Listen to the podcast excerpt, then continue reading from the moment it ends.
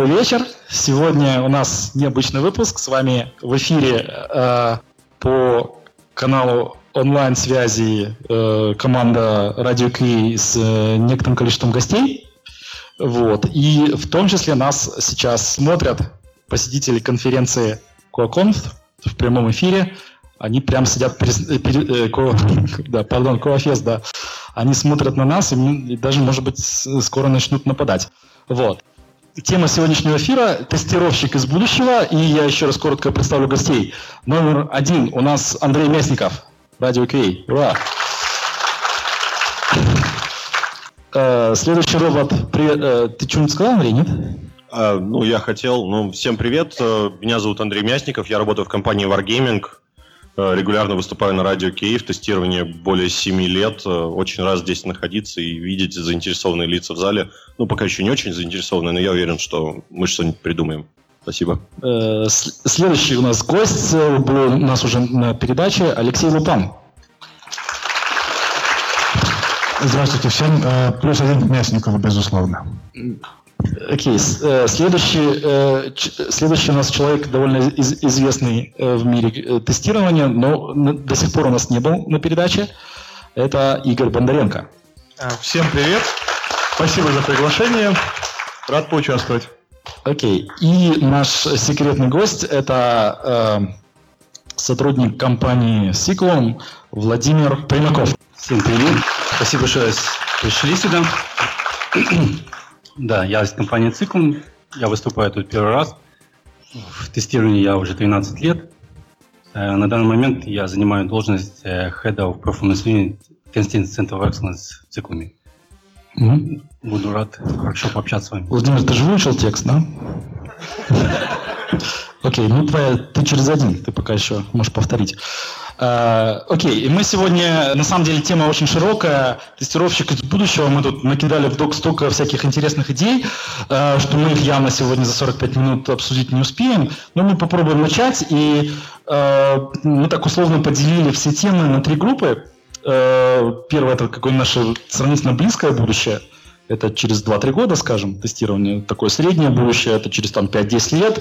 И может вообще рискнуть заглянуть э, далеко, там 20, 30, 40, 50 лет. Вот э, что тогда будет с тестированием. В общем, э, три таких больших раздела. Я надеюсь, что мы хотя бы с первого выйдем сегодня. Вот. И с чего мы начнем? Ну, вот я, допустим, брошу то, что сам хочу сказать. Э, тенденции развития тестировщиков в ближайшие годы, э, на мой взгляд, будет являться не э, развитие в сторону автоматизации, скорее, автоматизация будет как-то ну, параллельно развиваться, тоже это все понятно. Но мне кажется, что будущее ближайшее у нас за таким понятием, которое называется официально тоже тест-опс. То есть это типа как DevOps, но вот э, из э, тестирования, то есть это тестировщик, который в состоянии э, установить сервер, пере, переставить, понимает вопросы деплоймента, может следить за перформанс, за мониторингом перформанса и всякое такое. Вот. И тут у меня в доке есть подсказка, что кто-то будет возражать против такого хода событий.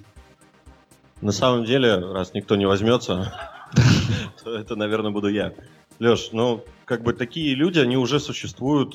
Я, в принципе, уже так работал. То есть э, весь деплой был на мне, как там на лиде, когда еще команды не было в одной компании. А, то есть все, начиная от момента прототипирования до выхода в прод, висело на QA. И, собственно, даже когда подошел DevLead и сказал, отберите у меня доступ на прод, чтобы я не мог туда ничего подливать и доступ, и доступ на прод шел только через меня. Я не вижу в этом как бы никакого будущего. Вот, в общем-то, я тебе импонирую. Для, тебя, для себя самого? Для это уже прошлое. Понимаешь? Или вообще? Ну, это твое, твое прошлое, наверное. Не знаю, ребята, давайте мы с фидбэком из зала, и можете тоже в, чат, в чатик написать, э, кто э, э, считает то, что это уже все давно так и работает. Поднимите руку. У нас в зале примерно, ну, с десяток рук из человек 150, наверное. Вот, то есть не очень много. Э, вот, в чатике тоже пишут, что давно, но я не знаю, наверное, что имел в виду Сергей. То есть я понимаю, что такие уже э, были э, какие-то моменты, когда тестировщику приходилось э, работать за других, да. Но э, все-таки мне кажется, что выделение это как бы, ну, не то что в профессию, но как вот как сейчас девопсы, да, когда мы к этому подойдем сознательно, мы не будем это делать от безысходности. Не, не надо поднимать руки, э, Алексей, просто бери микрофон и говори, что я не прав. Ты прав, но я хотел спросить у зала, почему вы не верите в то, что тестировщики могут, смогут сделать тестопс, раз уже оно так называется? Верим. Э, нет, э, вопрос стоял, э, считают ли присутствующие, что это и так уже все давно так и есть? И подняла руку всего несколько товарищей. То что, то, что нормально, что многие компании, многие проекты понимают важность того, чтобы тестировщик умел, там, грубо говоря, деплоить и э, действительно эту роль так обозначают примерно как тест, тестопы, включают в обязанности тестировщика и считают это нормальным и планируют вот такие вещи. Э, а, у нас других микрофонов нету, да? Ну ладно, вот да. Так. Нас... Ну, я считаю, что это на самом деле э, минусы компании. Э, это если тестировщик деплоит, значит э, инженер или DevOps, он занят. Э, процесс деплоймента в компании везде по-разному. Где-то нажать кнопочку и задеплоить, а где-то скриптами надо полностью деплоить и поднимать. Но в основном это просто делегирование задач инженера на QA. Это не сложно, но... Ну, если это исключает, не исключает друг друга. Ну, просто э, наша задача превентировать проблемы. А... В том числе. В том числе, да. Одна из. Но именно деплоить э, солюшены это не что-то такое, чего прям такое сложное или интересное. Это просто э, что-то, что делегировали на тебя, потому что кто-то mm-hmm. чего-то не успевает или не автоматизировал. Э, окей, да, я, может, тоже не, не упомянул, потому что тоже перебиваю просто. Э, имеется, я имею в виду не только деплоймент на кнопку нажать, а вот, например, эти скриптики написать, понять, почему они не работают, отдебагить. То есть какой-то, э, ну, это часть тоже автоматизации в очень широком смысле, про которую часто забывают. Я хотел бы согласиться с большим человеком, который сейчас вышел из зала. К сожалению, не представившись, но тем не менее. Лично мне не нравится то, как размываются границы профессии QA.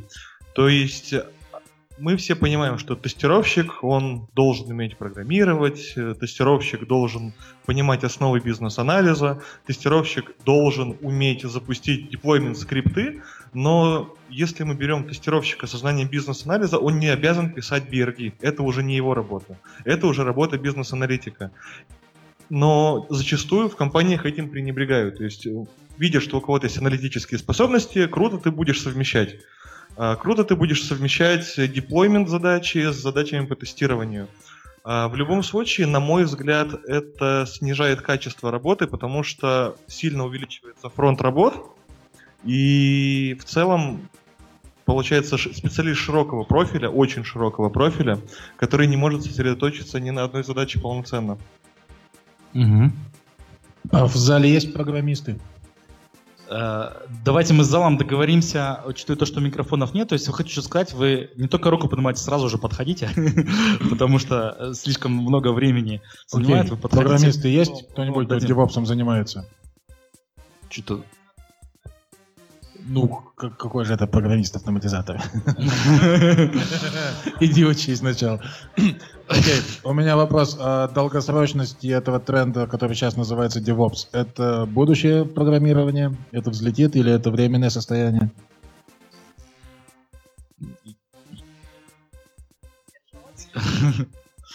А, продолжение, да, моего доклада. Тема DevOps с тестовцем очень даже зайдет. А, на самом деле я считаю, что DevOps — это будущее, потому что, в принципе, сейчас инфраструктура развивается как инфраструктура с код.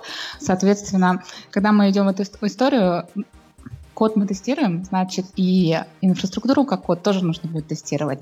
И один из следующих шагов, в принципе, развития тестирования — это то, что нам нужно будет учиться тестировать все эти скрипты.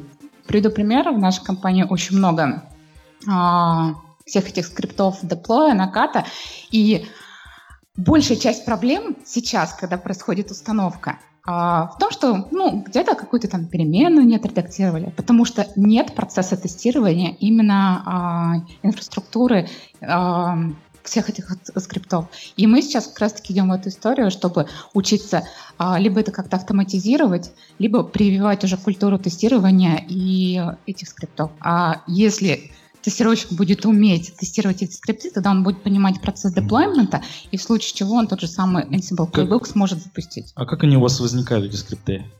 В смысле возникает? Ну, когда То разработчик, а, разработчик, ну, это прямая обязанность разработчика. Разработчик — это DevOps, он же DevOps-инженер. Он О, должен уметь окей. работать с инфраструктурой. То есть получается, что у вас получается классический DevOps, то есть программист все-таки сразу же обязан уметь писать деплоймент скрипты. Да, ну как бы а, DevOps-инженер — это не человек, который а, занимается сисадминской работой. А, это скорее извращенное понятие сейчас, которое появилось в ходе а, популяризации DevOps как а, методологии. DevOps-инженер — это в первую очередь разработчик, а, с, ну, я сейчас назову утрированно, с навыками сисадмина, который сам может а, развернуть а, стенд, написать все эти скрипты, и, допустим, с точки зрения нашего процесса он может а, когда он редактирует какой-то конфигурационный файл или плейбук, он сразу должен это сделать там на все тестовые станды, на котором будет раскатываться. Коллеги, позвольте я наброшу. А, собственно, если тестировщик помимо своей основной работы начнет еще и тестировать инструменты, ему некогда будет выполнять свою работу. Я считаю, что каждый должен заниматься своим делом. А, очень... А, я просто не соглашусь. А, да, вот, а, с Игорем по поводу того, что а, вот если тестировщик немножко аналитик, он еще и должен быть у нас а, писать в BRD, это скорее проблема а, самих процессов организации. То, что организация болеет. А, да, если мы таких говорим, что ну, круто, у нас тестировщик теперь будет тестировать еще и скрипты, инфраструктуру, то есть а, станет тестопсом, а, то скорее это вопрос организации, готова ли она к этим изменениям. Я правильно понял ли, что исходя из тех э, положений, которые ты сказала, э, что когда тестировщик тестирует скрипты и прочее обеспечение, это значит, что в компании не очень хорошо настроены процессы? А, нет, неправильно. А, писать документацию, а, а, важно помнить, ну, во-первых, что такое Scrum, Agile и основной момент... Не-не-не, давай сейчас, вот сейчас, Нет, нет, я просто... Это очень, а вот очень взаимосвязано. Очень взаимосвязано. А, в Scrum-команде, а, в принципе, нет а, роли тестировщика. То есть у нас а, команда должна быть кроссфункциональная. И если мы говорим о том, что тестировщик должен заниматься только тестированием, то мы тем самым сами себя ограничиваем, ограничиваем роль тестировщика и вычленяем ее отдельно. А мы про agile или не про agile? Вот. Так, ну, в общем, не я, я вашу драку, я сейчас немножко брейк да, раз, э, разниму, потому что у нас э, время ограничено. И давайте мы так сразу к следующей теме перейдем. Э, тут, тут про массовость. Да? Сейчас у нас э, вопрос, станет ли э, в ближайшие годы э, тестировщика профессия для широких масс. Это, наверное, особенно в Украине, там в России тоже, да? А она еще не стала? Ну вот не знаю.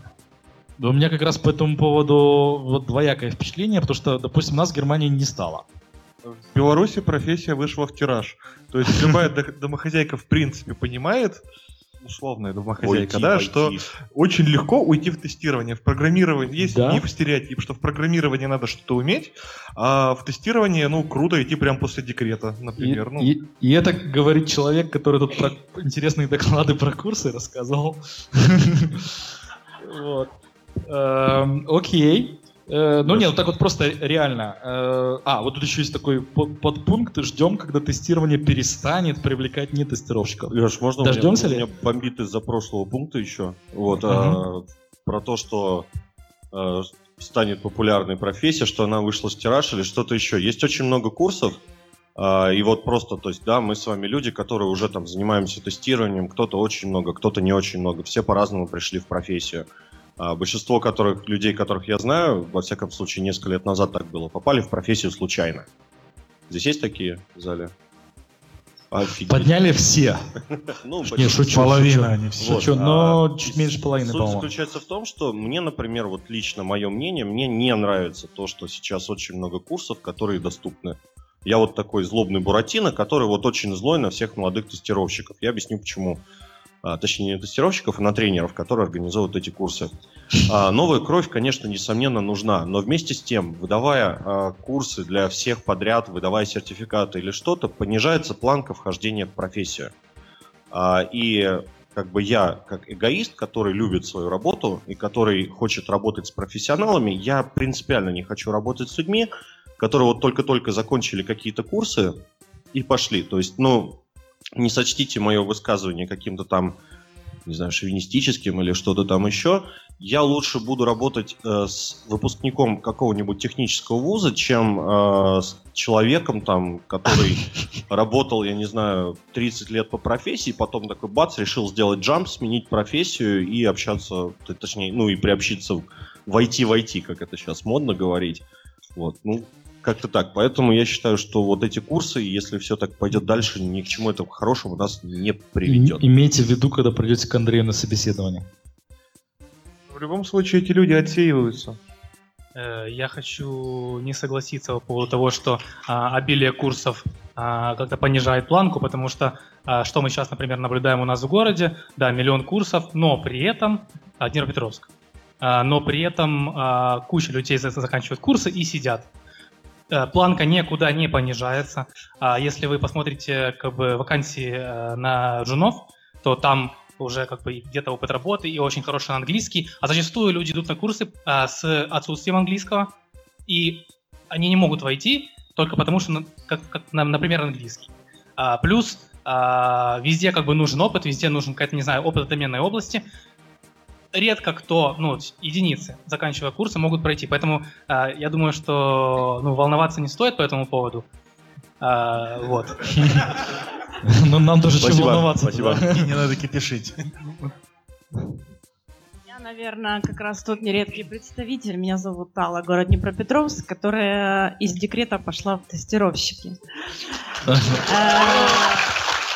Э, Мы такой возможности лишены физиологически. Я не попала на курсы, я только начала заниматься этим вопросом. Моя история такая, что я позвонила людям, которые работают в этой сфере, и начала узнавать, как же так, почему одни обещают научить за месяц, а другие за год. Э, Я, у меня сразу возник такой вопрос. И люди мне сказали, что нужно искать э, скорее людей, которые просто работают в этой профессии, и с ними общаться. И так получилось, что меня взяли на работу без опыта работы, без курсов. И для меня это тоже загадка. Мне объяснили тем, что у меня якобы есть аналитический склад ума. Ну, я как бы соглашусь с этим. Ну ладно. Вот. Э, Для меня, с чем я столкнулась сейчас, и хотела бы, может, ну, там, мой первый гей-фест, и вообще прояснить для себя ситуацию. А, Где можно научиться, чему можно научиться, потому что я реально пришла, я считаю, ну, вот так вот, вот где-то я вот здесь. А, теперь я понимаю, о чем говорят хотя бы на митингах, потому что первый день я вообще не понимала, я думала, попала на какую-то планету Марс. Поэтому большое спасибо всем за знания, за информацию. И насчет того, что... За подкаст? Это да.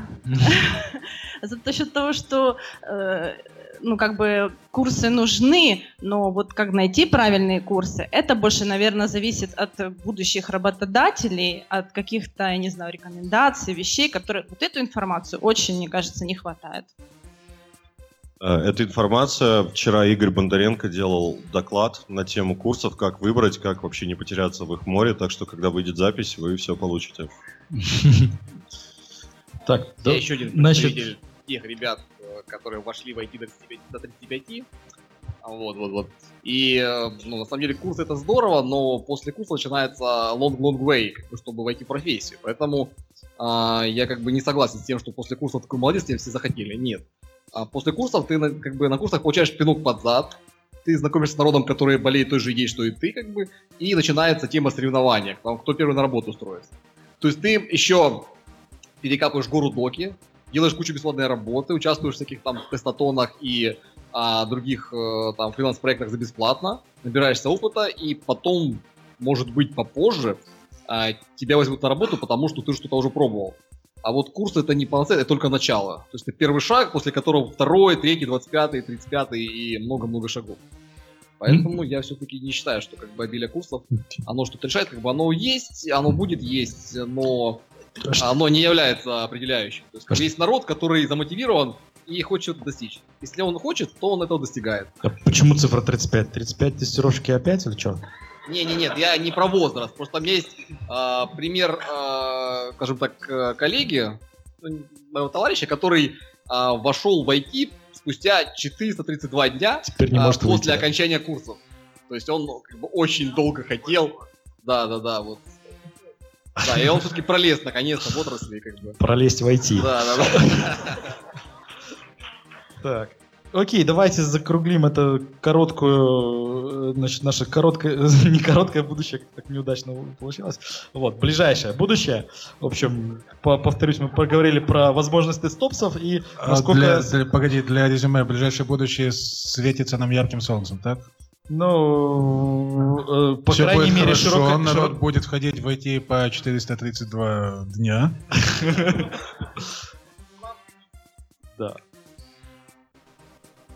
Планка не врастет в землю? Да? Окей. Окей. Можно я добавлю насчет планки? Немножко Хочу продолжить немножко эту тему. Проснулся, ну давай. Не давали возможности, к сожалению. Да, существует, э, действительно существует такой тренд, что сейчас все хотят э, войти в IT. И, Может, наверное, нам самая легкая точка входа это QA. Ну, как бы появилось очень много курсов, э, все пробуют стать тестировщиками. На самом деле это повышает планку, потому что очень большой конкурс на входа, скажем так, в профессию появляется. То есть, и вот из моего опыта, если мы открываем вакансию джуниора, нам за неделю приходит 200 вакансий. Как вы думаете, кому мы выберем? Наверное, самых лучших, которые прошли курсы, которые имеют какой-то опыт, которые хороший английский и так дальше. То есть, если я буду сравнивать э, э, джуниор-тестировщиков сегодняшнего дня с джуниор-тестировщиками, которые были там 5 лет назад, то это совершенно другой уровень. То есть планка, наоборот, повысилась. И то, что как бы много курсов появилось, как бы, это повышает требования для входа в профессию. Окей. Можно На этой- вопрос? На этой печальной ноте. Э, Я хотел бы вообще насчет митинга уточнить. У нас сейчас будет обго- обговорение, э, каким должен быть тестировщик начинающий или чем он будет заниматься в будущем, А через не 2-3 знаем. года. Нет, хорошо. Мы открыты ко всем вариантам. Вот. Э, Давайте следующее. Попробуем так немножко больше, еще больше вперед заглянуть. Как я написал. 5 5-10 лет, какой-то такой средний диапазон, то есть не ближайшие годы, а так чуть-чуть попозже, но так, чтобы мы еще представляли, о чем идет речь. Вот. Э, чё- с чего бы начать, что такое вбросить? Вот. Ну, допустим, начнем с Internet of Things. Э, насколько, как вы считаете, будем ли мы скоро заняты все, что будем э, тестировать, как наш пылесос э, в Фейсбуке э, пишет о результатах своей работы на сегодняшний день? Эти вещи уже тестируются. Ну, Ты что, опять в прошлое все попал? уже, да, у тебя уже все, все уже, да. Ну, не знаю, мне кажется, это только начинается. Вот будет ли это через, там, не знаю, 5-10 лет таким, э, э, может быть, мейнстримом, что, э, ну, не знаю, на мой взгляд, сейчас мобилки довольно мейнстрим получается, да? На- сколько? Уже приближается, наверное, к половине всего оборота там, грубо говоря, проектов, тестирования, что они каким-то образом связаны с мобилками. Или нет, как вы считаете? Сейчас вот именно.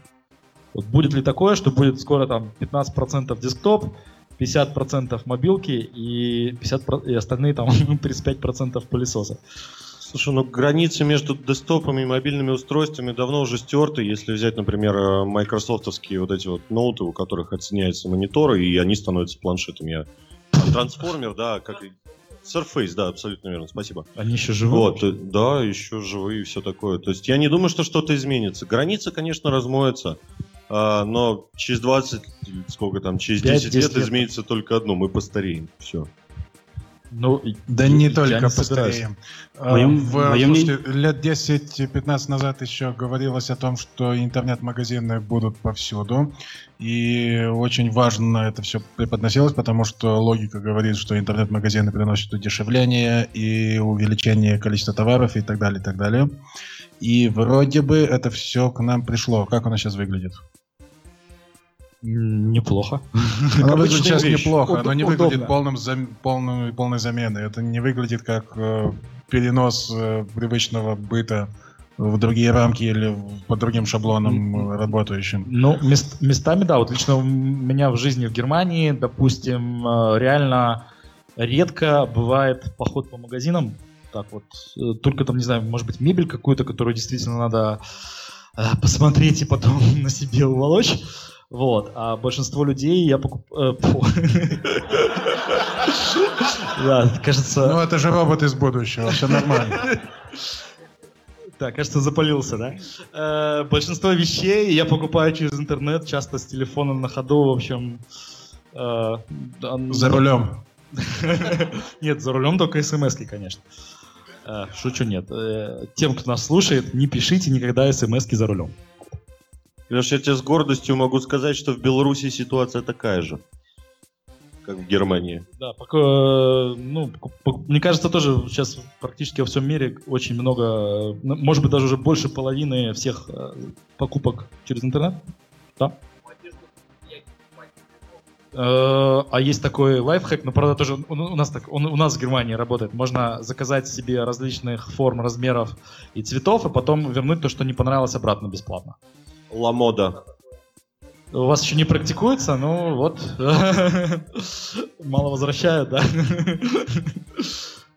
Вот, и платить только то, что, за то, что взяли. Мне кажется, у нас все довольны, нас с удовольствием посылают, и никто не обижается, не носит черный список, если даже ты все возвращаешь обратно.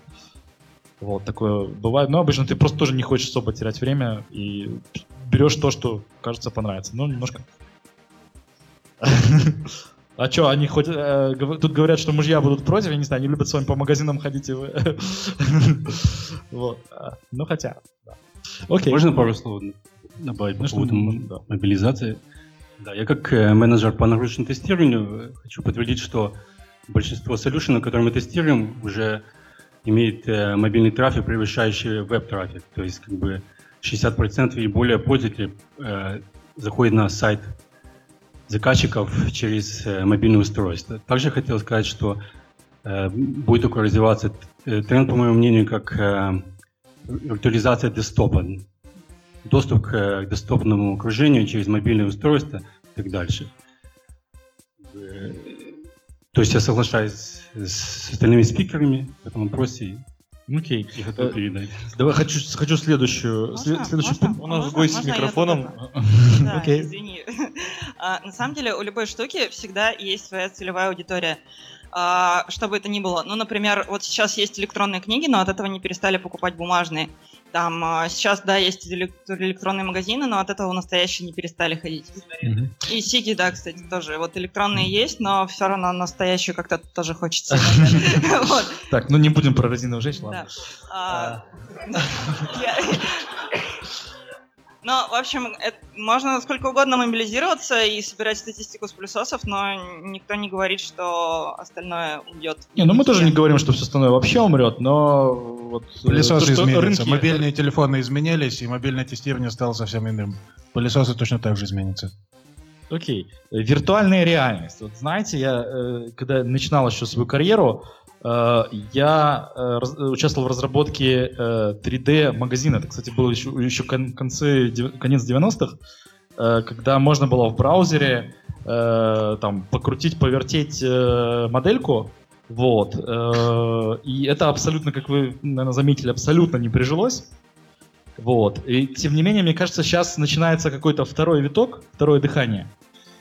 Э, как вы считаете, там лет через 5-10 будет у нас виртуальная реальность э, реальной виртуальностью? Да? Будет, но подход к тестированию от этого не изменится. Мы будем использовать те же методы, те же практики, те же подходы, может быть, немножко адаптированные к э, виртуальной реальности. Физиология человека определяет виртуальную реальность. Очень быстро устаешь от виртуального верчения. Будем ли мы виртуального хотеть... элемента чего-нибудь. Нет, погоди, ты сейчас говоришь про шлемы виртуальной реальности, Oculus и прочее, да? Но это же не является полным погружением в какую-то виртуалку. Можно поехать в гостиницу, не, не заезжая в нее, а просто открыв ее в виртуальном пространстве, покрутив туда-сюда. Или Но спать. Не совсем. Ну, я думаю, тут народ читали же, да, Лукьяненко «Лабиринт отражений». Да, Ну вот, вот Это старая школа. Отлично, да. То есть там говорится про некие, э, некую программу, которая погружала человека в виртуальную реальность так, что заменялись все пять чувств. Не только видео и аудио. Ведь надевая эти шлемы, несмотря ни на что, мы прекрасно осознаем, что, что и где мы находимся, потому что другие, э, так сказать, каналы получения информации, как осязание и все прочее, они получали противоречивую информацию. Вот, поэтому ни о каком погружении быть и речи не может пока что. Ну, может, пока. этапе, А вот через 10 лет все будет круто. Будем пить виртуальные виски. А И покупать виртуальную одежду, не одевая ее. Встречаться с виртуальными женщинами. Да. На виртуальный Новый год. А, ну, хо- хотя, хотя бы деплоить. Мы, мы будем хотя бы деплоить. Одел очки, пошел деп- задеплоил. На виртуалочке. Вот как так. Я хотел бы одну еще вещь, чуть уйду от виртуальной реальности, сказать про будущее тестирование там в течение ближайших 10 лет. А, Сейчас наблюдается тенденция, по крайней мере в Беларуси, а, в технических вузах, э, на факультетах, где учат э, будущих IT-специалистов, программистов, э, появляются именно ку- курсы лекций, то есть обязательную программу обучения входит тестирование. А Пока это у нас э, в одном вузе преподают полгода всем э, будущим программистам. И мне кажется, что именно эта часть будет развиваться. То есть э, при- придут люди из тестирования, которые любят учить, которые защитили там уже какие-нибудь кандидатские, напишут программы, и мы будем получать довольно типизированных тестировщиков, которых будут выпускать вузы. Вот это если вернуться к теме. Да, это, кстати, прикольная идея. А, Отличие от курсов тем, что существует первоначальный отбор тех, кто туда поступил. Вот. И это преподают, э, это не будут преподавать филологам, это преподают программистам будущим, например. Да, потому что филологам не нужно тестирование. Не А будущий программист должен понимать э, базовые принципы техники. А И, возможно, это выделится в отдельную специальность в ВУЗе. То есть нужно будет поступить и там 5 лет отучиться на тестировщика. Ну вот. А Почему потом тебя распределят на завод. Я не понял. Будущим тестировщиком? Не, я, кстати, вполне согласен, я был бы тоже, наверное, рад. Вот, э, если это, ну, как бы разница, я Андрей отвечу, разница между курсами, э, э, с моей точки зрения, это э, признание тестирования как бы фундаментальной наукой, так, более-менее наравне с, с э, программированием. С чему там, чего у нас там? С алхимией? Ну, а чё? А чё не? переполнено али- Автомати- аналитики, но оно Автоматизацию в аспирантуре учить, да? Похоже на алхимию и астрологию. Астрология же базируется на небесных телах, которые четко двигаются по предсказуемым э, траекториям.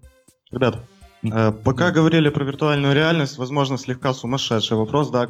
Э, Использование самообучающихся нейронных сетей как проекта автоматизированного тестирования. Что вы об этом думаете?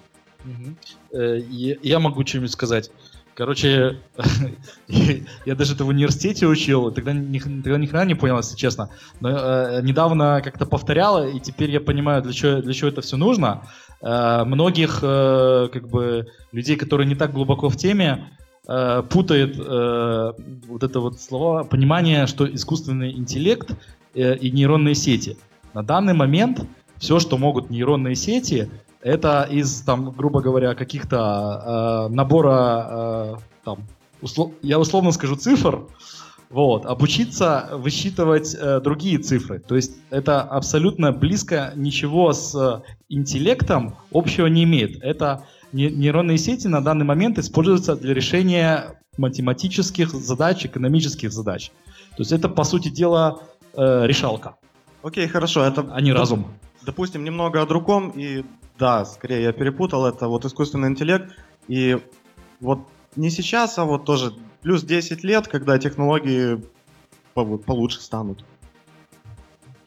Может, да, может быть, но не Через знаю. 10 лет, когда Пока не- технологии пока не станут вижу. Думаю, получше, выйдет 17 iPhone. Следуя закону Мура, мало что изменится. Я, я думаю, это скорее лет через 50. Но это так, чисто мой. э, Я отвечу так обоснованно. Э, Skynet можно не бояться пока. Все нормально. Окей. Э, ну, давайте, у нас тут мало времени. Последнюю тему, так коротенько. Э, 5-10 лет. Новые языки программирования. Может быть, DSL ориентированы. Как вы считаете, будет у нас... Мы все забудем Java, там, эти, этот все Python. Будем писать на специальных языках для тестирования. Э, Фортран? Ну, я, за- я и не знал. Я помню. Леш, я не настоящий программист, но вот э, относительно того, что ты сейчас сказал, да, проблему обозначил. Мне кажется, что языки программирования... Так, что-то у меня сегодня какая-то не та тенденция, но, в общем, если вы, вам, вам покажется, что вы слышали что-то, какое-то дежавю, то вы не обращайте внимания. Вот, мне кажется, что языки программирования становятся все более высокоуровневыми и более простыми для вхождения. Ха-ха-ха. Потому что если раньше там брать банально, исходя, экстраполировать от, э, там, я не знаю, от ассемблера и заканчивая текущим, например, каким-нибудь Ruby или волшебным языком э, петух, который там основан на кококо и вот этом вот всем, читайте потом, это интересно, да, получается, что э, люди перестают оперировать в программировании какими-то действительно сущностями низшего или аппаратного уровня и переходят более к высоким, более сложным сущностям. Я вижу, ты не слушал сегодня доклад про JavaScript. Нет. Да нет, это будущее. Star Trek 24 век, все такое. Компьютеры достаточно адекватно понимают даже очень сложные запросы. Это раз. Hello, телевизоры, да, телевизоры, которые мы сейчас используем, это достаточно мощные системы, которые делают какие-то одни и те же вещи. Э, Развитие программируемых э, всяких шняжек и вообще развитие языков программирования движется по тому же проторенному пути. Когда-то люди-электрики были очень крутыми пацанами, э, ненавидящими тупых пользователей, которые не понимают, что нельзя сувать пальцы в розетку. Сейчас мы вырастаем с розетками и приглашаем других туда пальцы сувать, просто чтобы посмеяться. Мы привыкаем ко всему этому делу. И можно даже не будучи профессионалом в электрике, починить или поломать электрику дома. Даже сейчас уже продаются всякие Raspberry Pi и прочие наборы, которые э, человек может использовать, запрограммировать, э, совершенно при этом как бы не разбираясь ни в коде или ни в электронике, просто что-то почитав в интернете, создать там какого-нибудь робота движущегося, который будет, будет ему там, я не знаю, на кухню за пивом бегать совершенно Фактически спокойно. методом тыка, втыкивая последовательности различных... Как минимум, да. да. Говорят, робот не станет программистом. Окей. Эм, меня- Давайте... э, Быстрый ну, вопрос. давайте быстрый. Быстрый вопрос, немного не по теме, но тем не менее связан с будущим, связан с будущим, с IT, в частности с QA. То есть э, так или иначе, то, чем мы занимаемся, влияет на то, как мы видим мир, и я думаю, чем дольше человек работает, тем больше он замечает, собственно, те изменения, которые происходят в его мировоззрении. Мне интересно, вот у вас, как у людей, которые очень долго или просто долго работают в этой сфере, да, как, как бы как вы заметили, да, что поменялось. То есть не только какие-то возрастные э, изменения, связанные с, обстоятельствами. Я имею в виду, я имею в виду, что это не единственный фактор, но тем не менее мы можем выделить некоторые вещи, да. И плюс, опять же, с развитием технологий, с ростом, э, скажем, профессионального понимания, что есть IT, что есть технологии, что есть программирование и и в том числе QA, да, как меняется мировоззрение людей с вашей точки зрения и людей, которые вас окружают. Спасибо. Ага, чем, чем дольше я работаю, чем больше спать хочется. Растет профессиональная деформация, наверное. И растет уровень того, что программы, которые используем, э, пользуются все прочее, и совсем не надо понимать, почему и как они работают. Соответственно, деформируется и тот э, общий уровень, на котором базируется и понимание того, чем занимаешься, и понимание того, почему оно работает, и, соответственно, понимание того, как это может поломаться. И это все влияет. Леша, можно вопрос, который волнует миллионы? Исчезнет, исчезнет ли в будущем ручное тестирование? Заменит ли его полностью автотесты? Э, Ну, я уже давно говорил, что нет, но как бы альтернативные мнения существуют. Но не за этим столом, да? Да? Окей. Мы тут все едины. Ручное тестирование не умрет. Пока Forever. есть тестировщики с руками. Да, да, да. Да, да, разве что руки деформируются, сразу будут вместо пальцев э, ай- айфоны на ладони расти. Наверное, пока не появились роботы и ис- искусственный интеллект, то актуальный вопрос, что оно не умрет. А потом роботы будут обсуждать, э, умрет ли манипуляторное тестирование. Совершенно верно.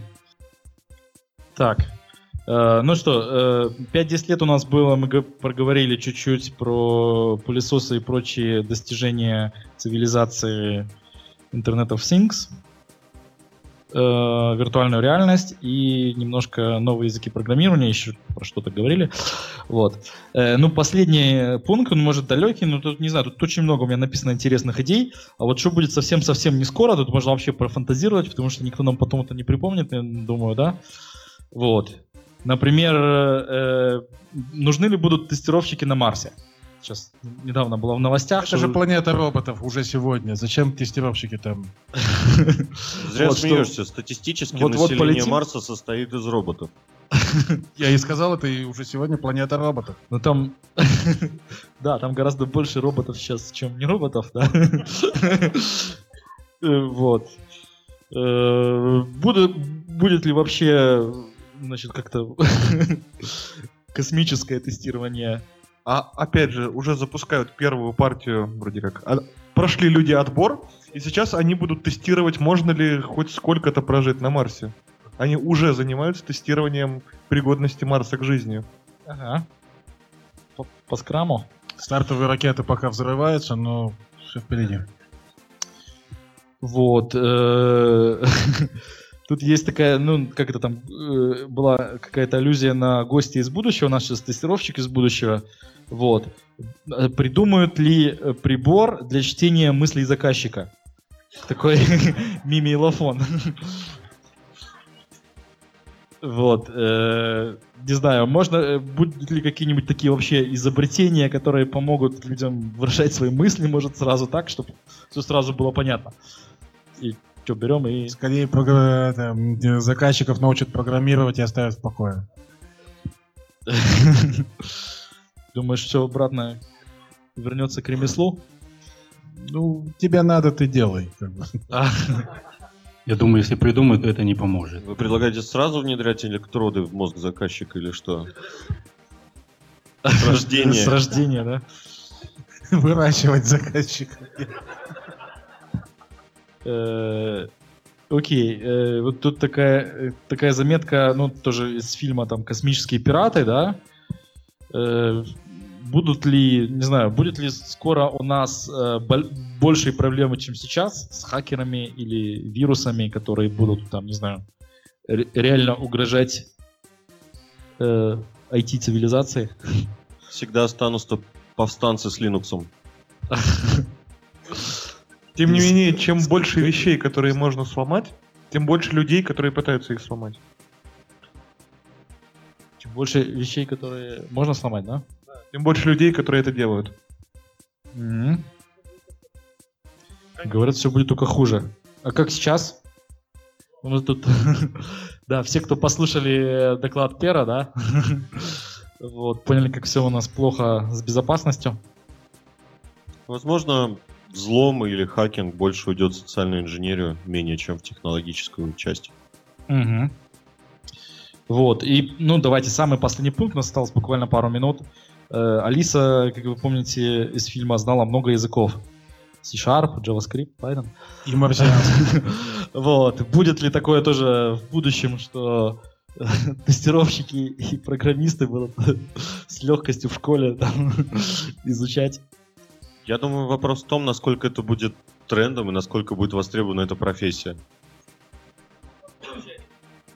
Вот, тут есть мы Универсальный. наоборот все будем раска- э, разговаривать на, наверное, новоязе, да?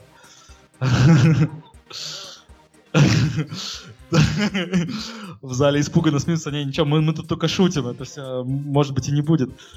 Вот. Хотя, вот. Окей. Э, Я правильно понимаю, что у нас э, время, за- время как раз закончилось, наши 45 минут. И давайте, значит, э, с нами были сегодня Андрей Мясников. Спасибо. Алексей Лупан. Спасибо. Игорь Бондаренко. Спасибо. Владимир Примаков. Ведущий Алексей Виноградов. И большое спасибо активно участвующему залу. Сегодня было очень, очень много людей задавали вопросы, высказывали мнение.